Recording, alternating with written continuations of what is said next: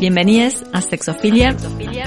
En este espacio nos juntaremos para reflexionar sobre el sexo, la sexualidad, la erótica y la salud sexual de la manera más incómoda e incomodante posible, para discutir y tensionar nuestros imaginarios sexuales. Yo soy Silvia Aguirre, soy psicóloga, sexóloga y una mujer heterosis apóstata. Emma Song, feminista prosexo, activista de la disidencia sexual. Yo soy Noelia Benedetto, psicóloga y sexóloga con perspectiva de género prosexo y una mujer heterosis apóstata. Esto es Sexofilia.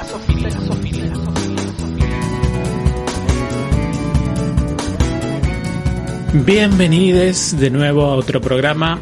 Eh, hoy vamos a hablar de cosas sucias. a mí me encanta. Claro, dirty o kinky. Vieron que a mí me llama la atención que hayamos asumido como tantas palabras angloparlantes para referirnos al sexo. Yo siempre tengo la sensación de que o es entre que si hablamos de sexo con palabras que no son mm, de eso que denominamos lengua madre, entre comillas, es mucho más fácil que decir eh, sexo pervertido. Claro.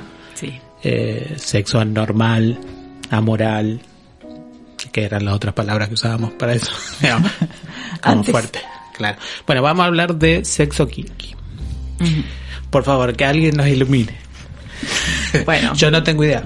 ¿qué es esto trata. de lo kinky? Claro. Lo de lo kink. Bueno, justamente la traducción es eh, retorcido, sí, extravagante o de repente o de repente algo, digamos, justamente que va en otra dirección a lo normativo. Retorcido justamente va en esta cuestión de lo opuesto a lo lineal del sexo convencional, sí. Eh, Taormino, Tristan Taormino plantea esto, digamos, que es justamente todo una, un arte de las torceduras en relación a esto, sí. ¿Verdad? Y mm, básicamente sería todo lo que no tienda al sexo reproductivo, coito, autoestimulación y sexo oral. Todo lo que va por fuera de eso sería sexo kinky. Mm, A ver. Y todo. lo demás es sexo vainilla. Ahí Sí, va. que justamente viene Vainilla por el helado. por el helado. Sí, Es- empieza digamos como una especie de etiqueta peyorativa a, a las personas vainilla en esto de poder ir a consumir a una heladería y tener a su disposición toda una cantidad de sabores y elegir lo más clásico, llevarse lo más clásico. Ahí va. Es como decir, bueno, existe como ese sexo más normal y algún sexo que no lo es. Sí, no sé si me gusta lo no normal, No, me está para- llevando a lugares que no, pero, pero sí, estaría lo, lo, lo conservador versus lo no conservador. Ahí va. Sí, es como un son- sexo progresista y un sexo conservador. Claro, sí, una cosa así, como más revolucionario, no sé si progresivo. Donde el sexo conservador lo practica un número muy grande de personas y las prácticas en sí, claro, y las prácticas en sí son muy pocas. Un gran número de personas hacen muy pocas cosas. Que sería chupar. No, ni. Ah, No, no, sí, solo- sexo oral entra dentro Ah. de vainilla, sí, sexo oral, autoestimulación y... y mm, O sea, lo que pasa es que depende qué. Claro, no, depende, depende, de, que, depende de que chupes. Sí, Chupar no, no, genitales, digamos. Depende de y depende también de la, de la identidad de las personas que portan esos genitales. O sea que entonces hay- Autoestimulación, coito y sexo oral, eso sería vainilla. Y también eso va cambiando los, los, los bordes de respetabilidad, digamos, o también sea van que el cambiando. sexo entre personas del mismo sexo género no es tan vainilla, decís vos. No estaría siendo tan vainilla. Sí, Aún hoy. aún hoy. Mira, Y sí. no estoy de acuerdo Pero no con es eso, una pero categoría, pero no es una categoría de kinky. No, digamos, pero si vos te pones a pensar entre esto del círculo mágico y los bordes exteriores de Gail, de Gail Rubin, Ya habría que reescribir eso, hay que hacerlo. bueno, ¿Y, qué te queda- encargo. ¿Y cómo quedaría? Hay que sacar la categoría. Homosexual. Sí. Sí, porque los, los bordes de respetabilidad han ido cambiando, digamos, en esta jerarquización. Yo- es sí, probable que es un sí. texto de los 70, digo. Sí, Digo, sobre todo en la Argentina, capaz en Estados Unidos puede seguir funcionando, hay que decirlo. Pero en la Argentina es bastante respetable medianamente en algún sentido. Cierto tipo de mariquita, cierto tipo de lesbiana, creo. Voy a decirlo bajito porque puede que esté complejo lo que estoy diciendo. Bien, entonces, ¿cuáles serían los más de lo desconocido? ¿Cuál sería lo más conocido? Del, y del kinky de to- todo lo que tendría que ver con las prácticas de BDSM. ese es como el ejemplo típico. Sí. Que de acuerdo a quien leas, alguien te va a decir, bueno, el BDSM está dentro del sexo kinky y hay quienes te van a decir, el kinky está dentro del BDSM. Para mí, el kinky sería como la categoría de paraguas y dentro están las prácticas BDSM. ¿Y otra? En relación a eso, bueno, por ejemplo, Tabarmino plantea que em, el sexo tántrico también puede ser pensado como un kinky.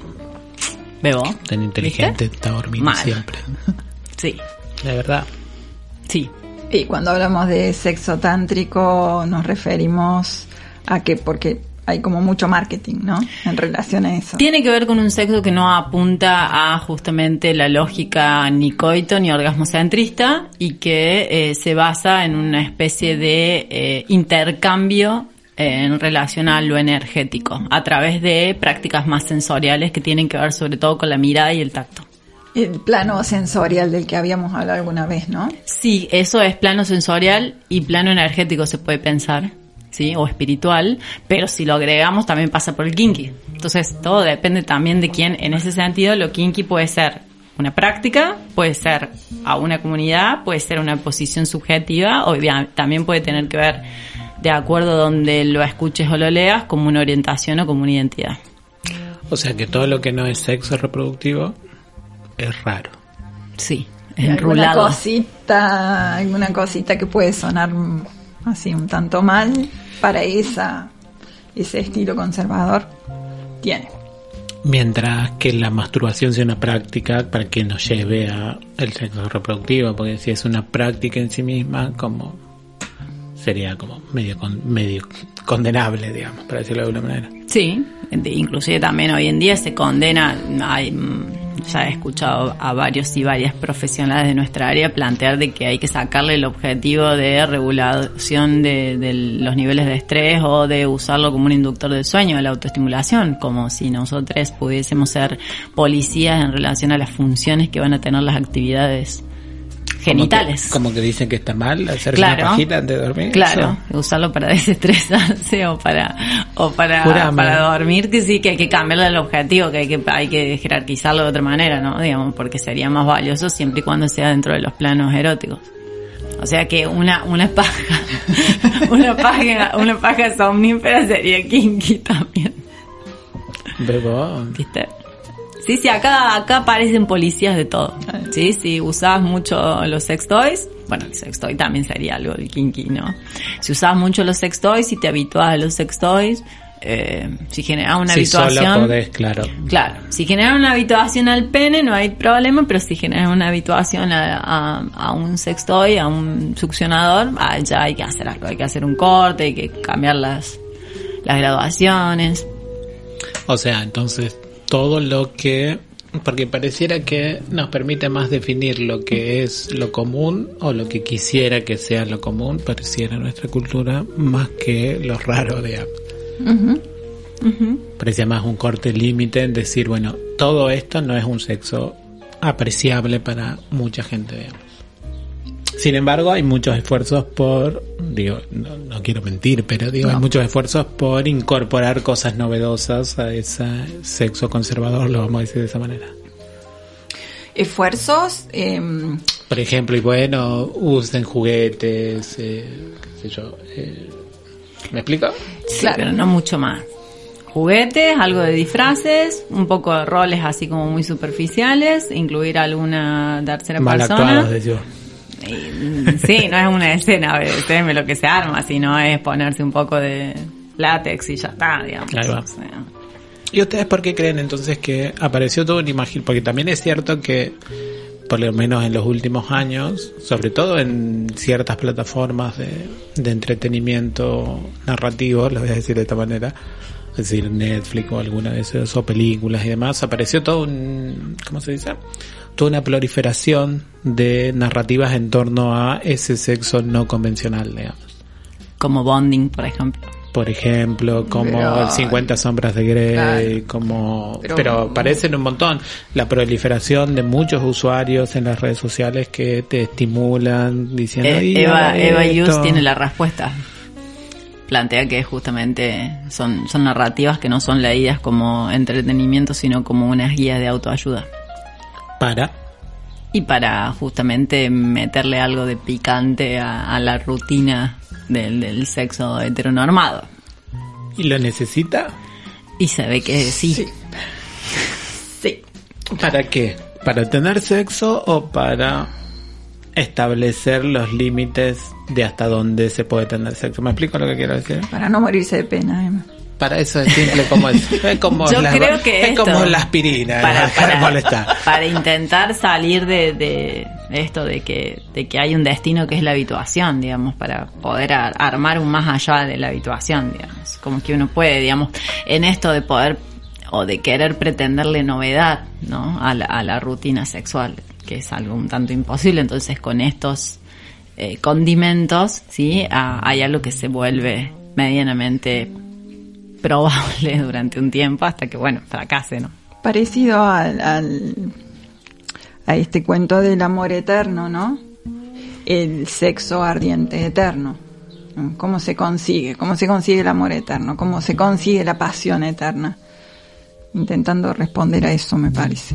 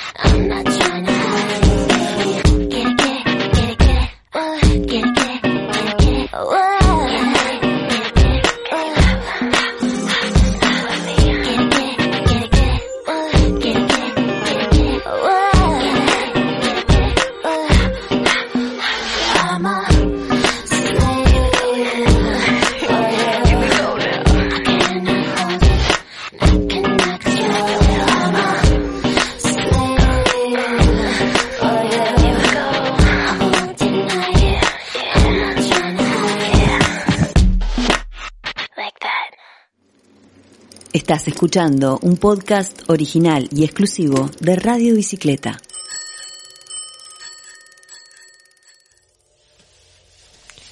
Muy bien. Y ahora, ¿por qué es importante el sexo kinky? ¿O por qué parecería importante? ¿Qué es lo que nos aportaría? Ustedes son psicoterapeutas, ¿no es cierto? ¿O me equivoco? ¿O yo estaba relacionándome con otra gente?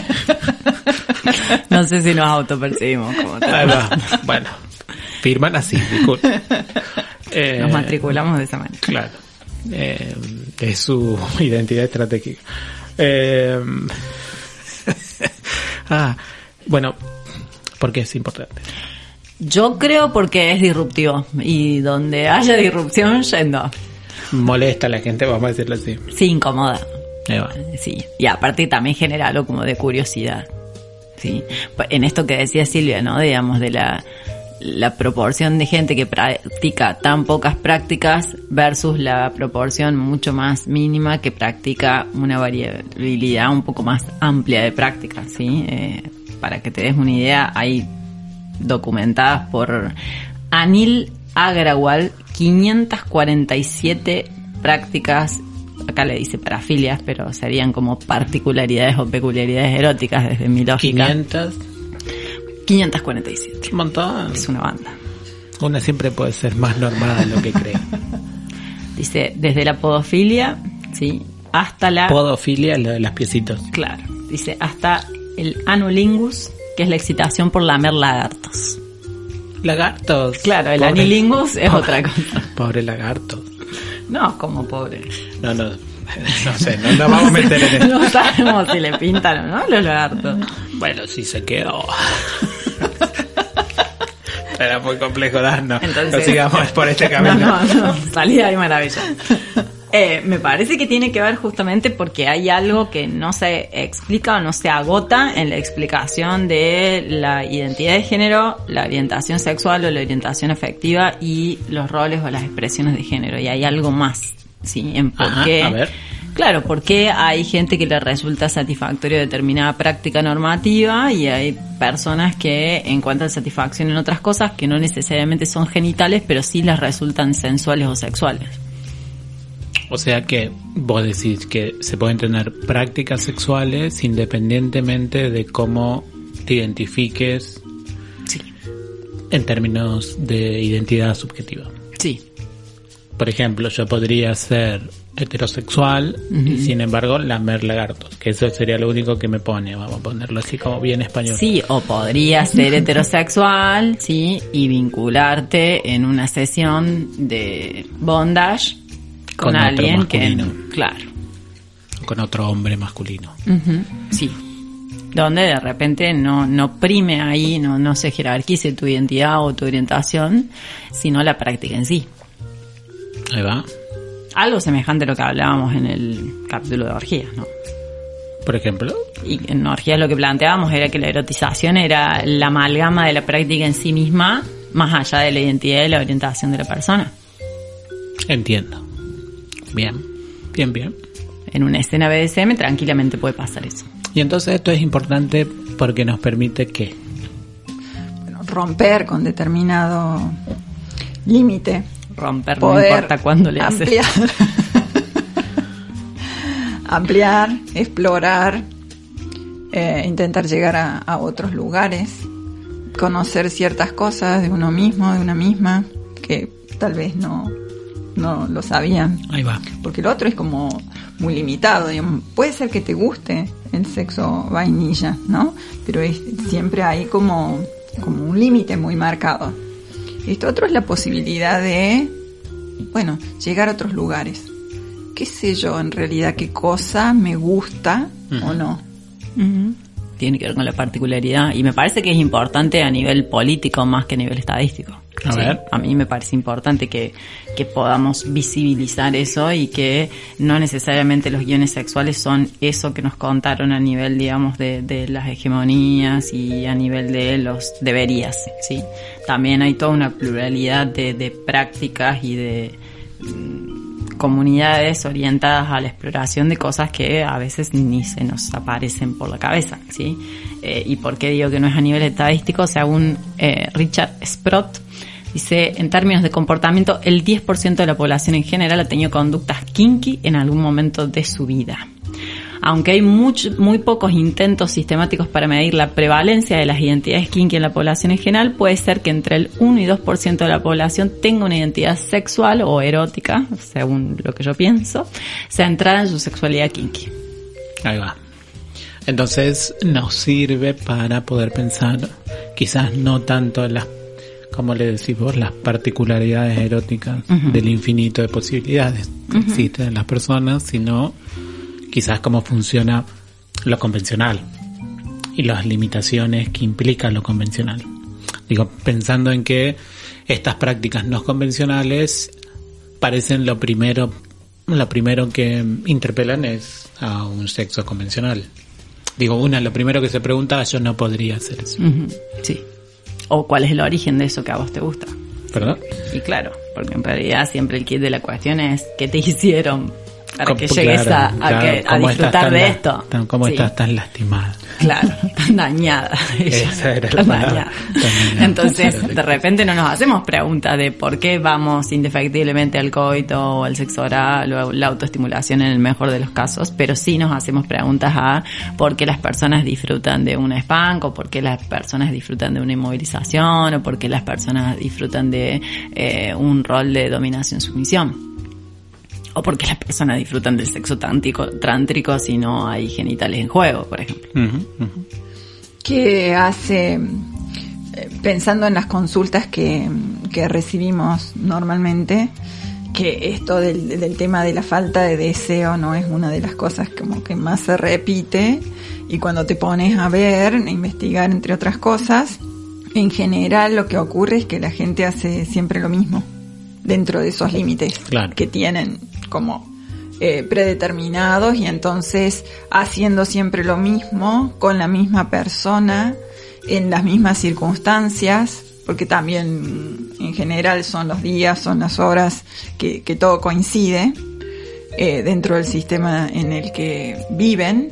Bueno, repitiendo así, lo más fácil es que en algún momento no haya más deseo de seguir repitiendo eso mismo porque aburre, porque no genera ningún tipo de innovación, porque no produce em, nada que sea atractivo. ¿Ustedes están de acuerdo que es como la misma metáfora, como esa misma analogía que hacen con la comida? Que si vos comes siempre todos los días lo mismo, te aburre. Como Angelina Jolie que come todos los días lo mismo. Angelina Jolie come todos los días lo mismo, con razón. todos los días.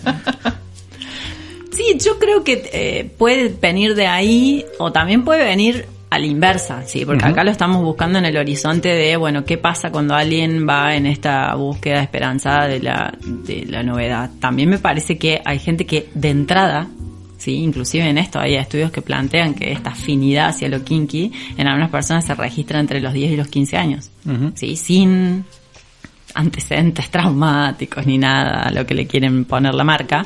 Entonces, también hay personas a las que de entrada el guion sexual normativo clásico no les resulta atractivo y sí encuentran un placer en estas particularidades o peculiaridades eróticas. Ahí va. Em, bueno, viste que dicen que viajar y comer cosas en otros países te amplía el paladar, digamos. Sí. digo, porque digo, la analogía me parece como, como útil en el sentido en que, bueno, quizás no sea ni siquiera tan importante hasta como sexo, digo, sino como una comida. ¿Me explico? Digo, la comida no es importante, digo, es importante tanto en cuanto nos permite seguir. Una ampliación de la cultura general, vos decís. Claro. Que me parece que es una operación que de alguna manera se intenta hacer, digamos.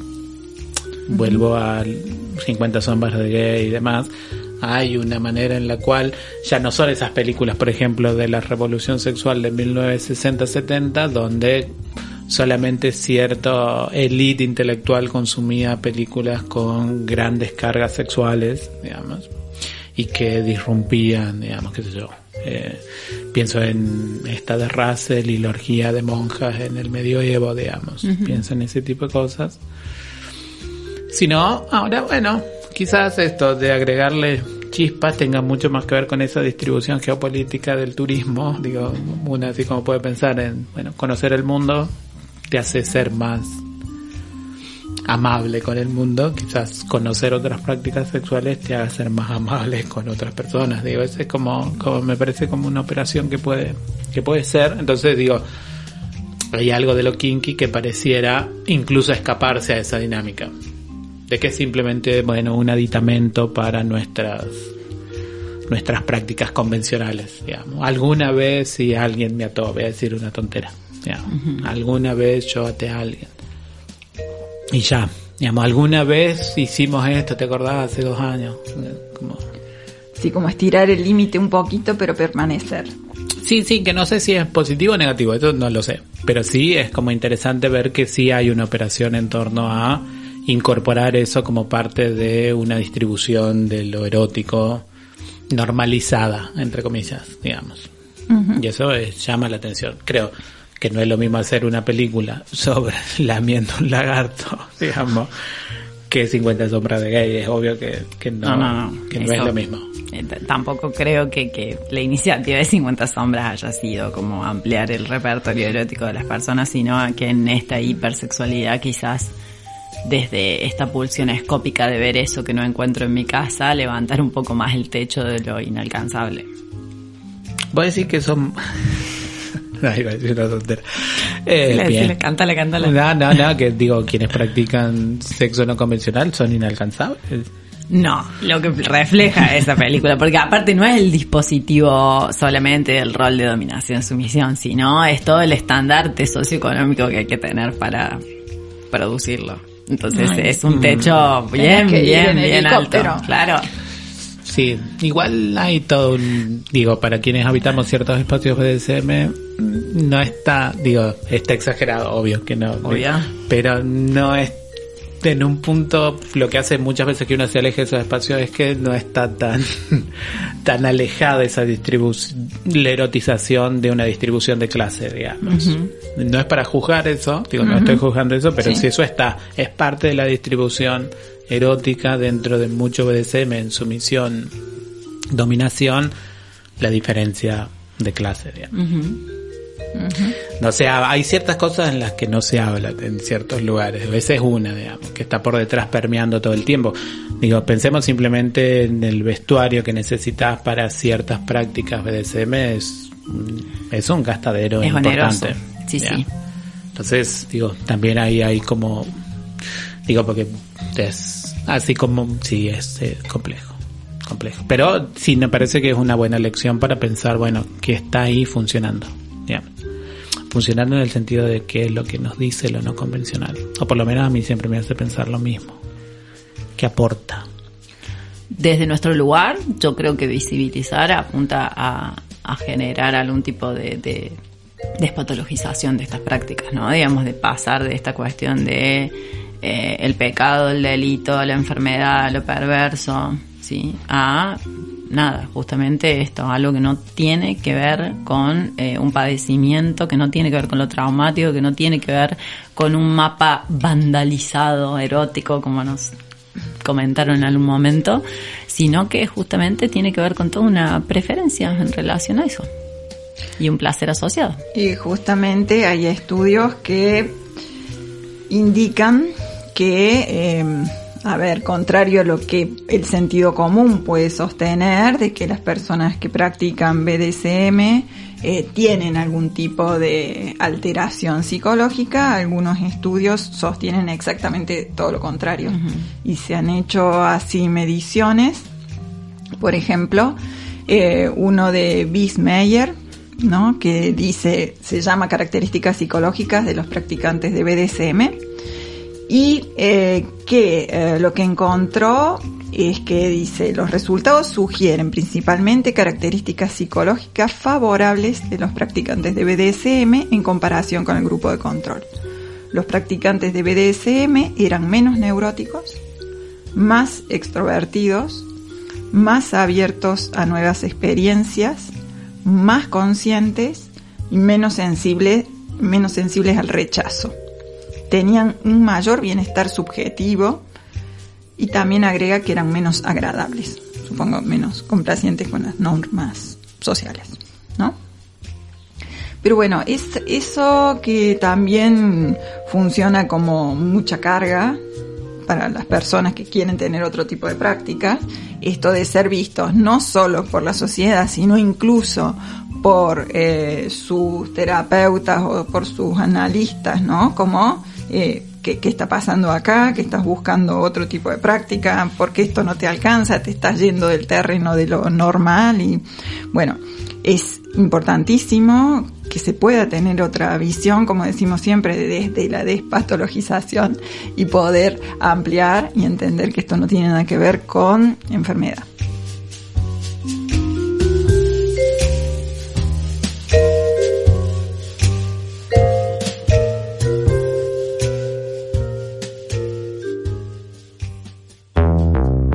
Atención. Firme.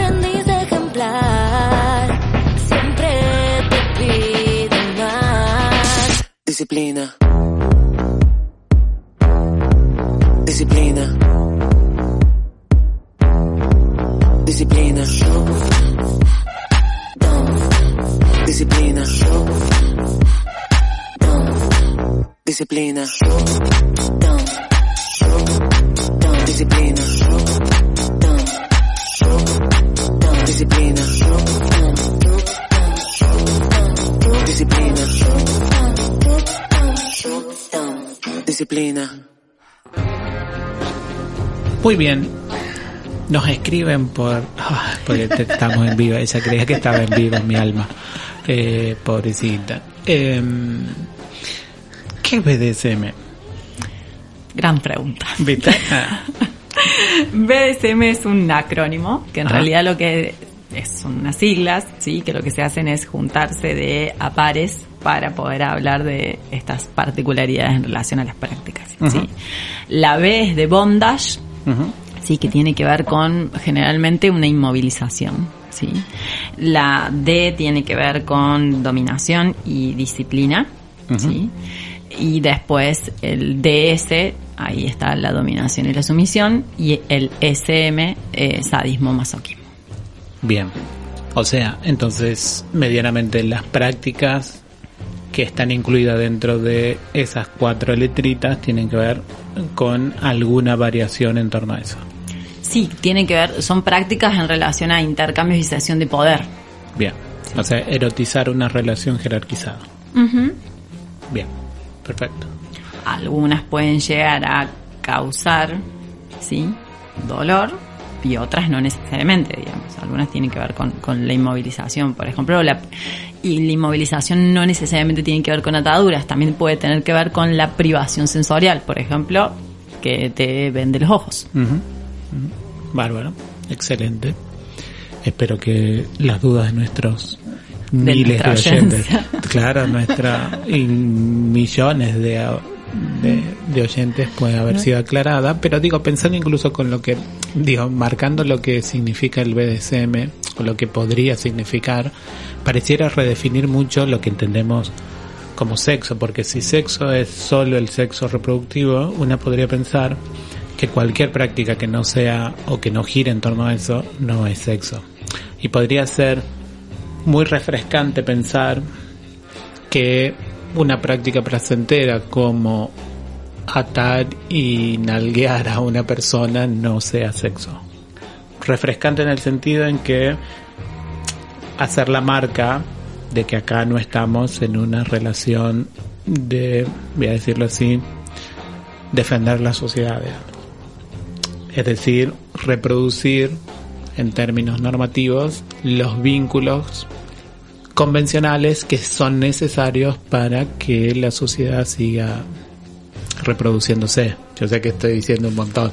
Eh, como que digo es una lectura excesiva muy politizada muy politizada sobre el BDSM pero digo eh, podría una pensar que hay algo del orden de lo no necesariamente sexual si sexual si vemos cómo definimos lo sexual digo pensando en el bloque anterior digo que es como a mí siempre me llama la atención que ese sexo no convencional, así le digo yo, no le digo kinky, por eso no digo kinky, pero digo, pensando en ese sexo no convencional, se incluso redefine lo que pensamos como sexo.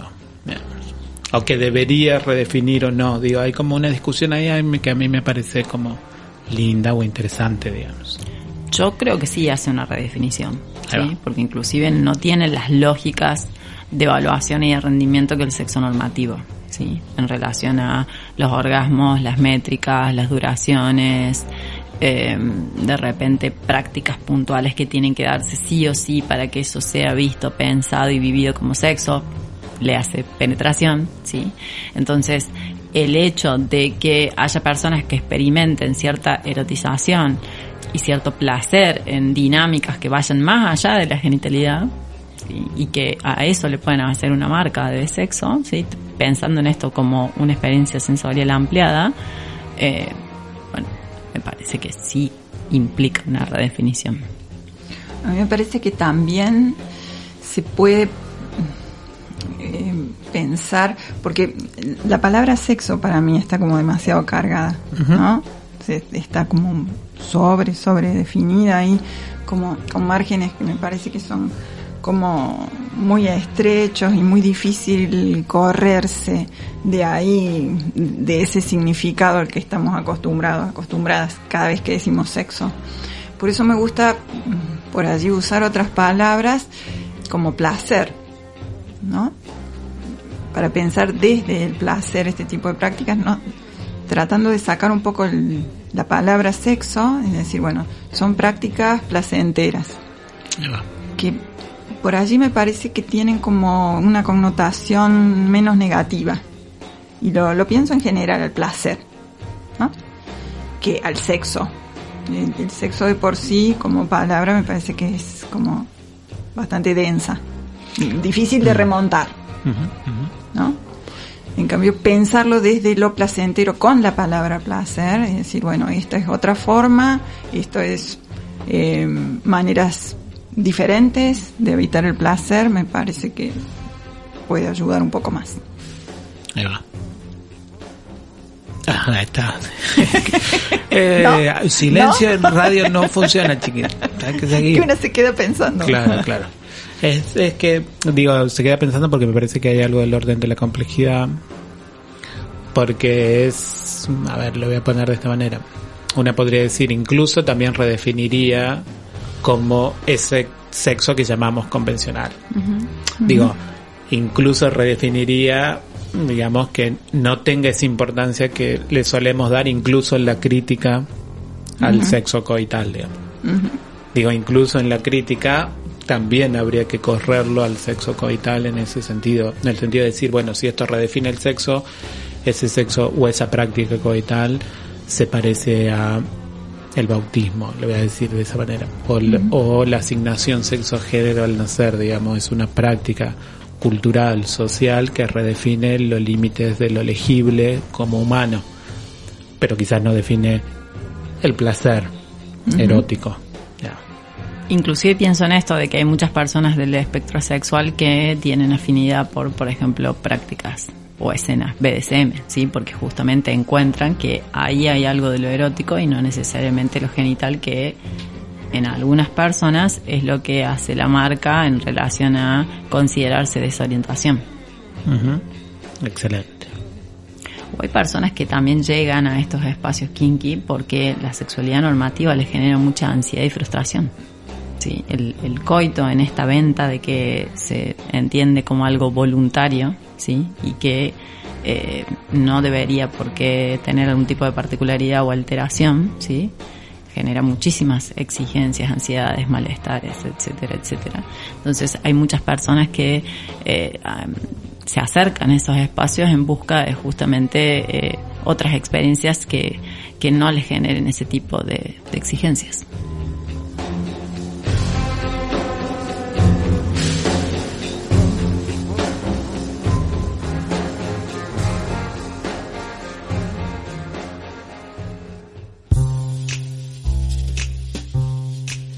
Bien, y en nuestro hermoso glosario de cada programa tenemos, uy, justo ahora, tenemos Subspace. Sí, subspace. Ahí va, Subspace, perdón por no decirlo en, en español. Sí. Bueno, había muchísimo glosario en este programa, pero seleccioné este porque justamente tiene que ver con el estado de flujo o el headspace que se le atribuye a esa sensación que se genera mm, intra personalmente durante y en el posterior a una práctica de tipo kinky. ¿Sí? Eh, hay estudios que justamente acá ya nos vamos a poner un poco ñoñas de que el post de realizar algún tipo de estas sesiones influye en los niveles de cortisol ¿sí? y también de testosterona circulante. Entonces implica esto una reducción significativa de los niveles de estrés fisiológico. Sí. Entonces, en ese sentido, esa sensación de cierto relax O de estar justamente flotando, por, por eso esto, esto de, estado de flujo, ¿sí? Eh, como una cuestión de pérdida de la autoconciencia, ¿sí? Inclusive algunas personas relatan esto de como de estar como flotando.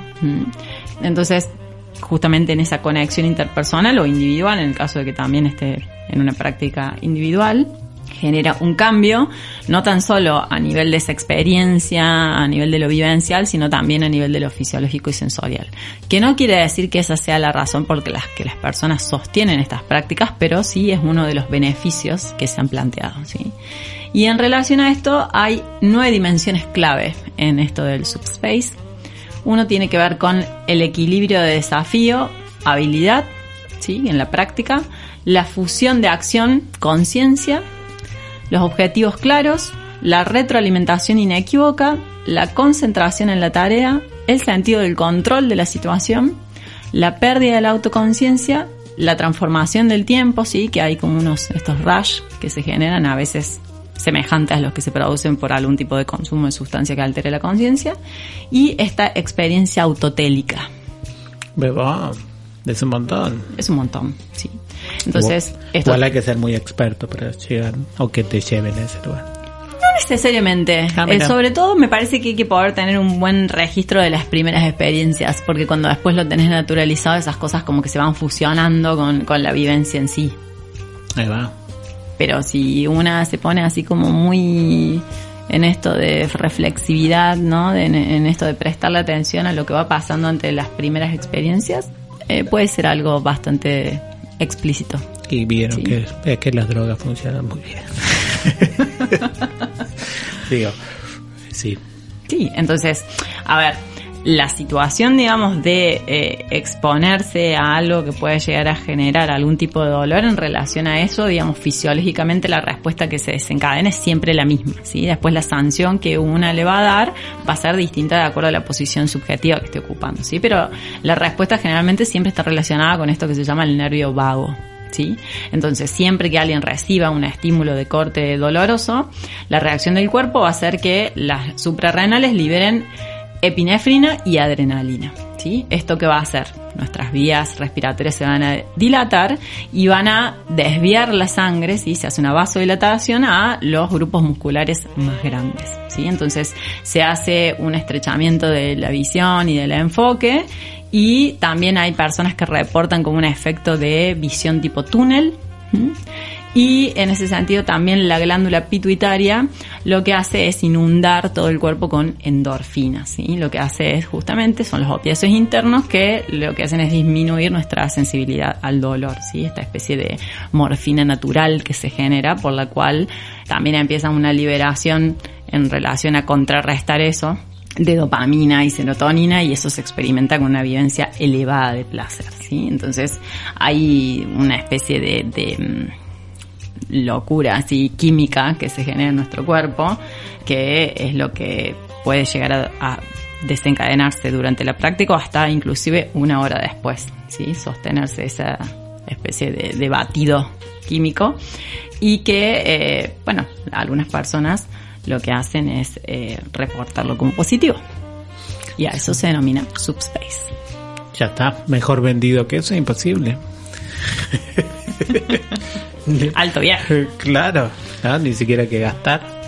No sé, hace un rato, hace un rato planteaste que todo el equipamiento era bastante oneroso. bueno, pero digo, puedes hacerlo sin tanto. Puedes simplificar. Claro, claro, exacto. Podemos hacerlo más gasolero. Siempre, siempre, siempre. No, es un montón. Más, sí, sí, mejor vendido imposible. Sí, ya quiero. Claro, ¿Quién lo quisiera? Podemos hacer un dólar subspace. Claro. Como el dólar turista, pero para esto. Claro, exacto.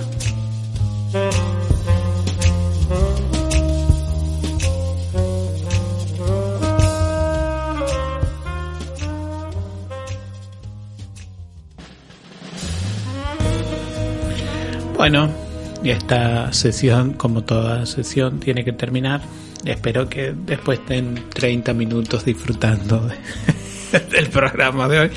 El estado de eh, flujo. Claro, en el estado que quieran estar. Ya saben que para seguir el programa tienen que seguir a Radio Bicicleta en Instagram como radio.bicicleta, lo mismo en Facebook. Pueden buscar los programas este como los otros en ebooks, obviamente como Radio Bicicleta, pero todo pueden encontrar en la bio de Radio Bicicleta. Yo soy Noelia Benedetto, me pueden encontrar en redes como arroba leak.noeliabenedetto con B larga y doble T. Eh, yo soy Silvia Aguirre y me pueden encontrar como leak.silviaaguirre. Y acá, Emma Son. Éxitos.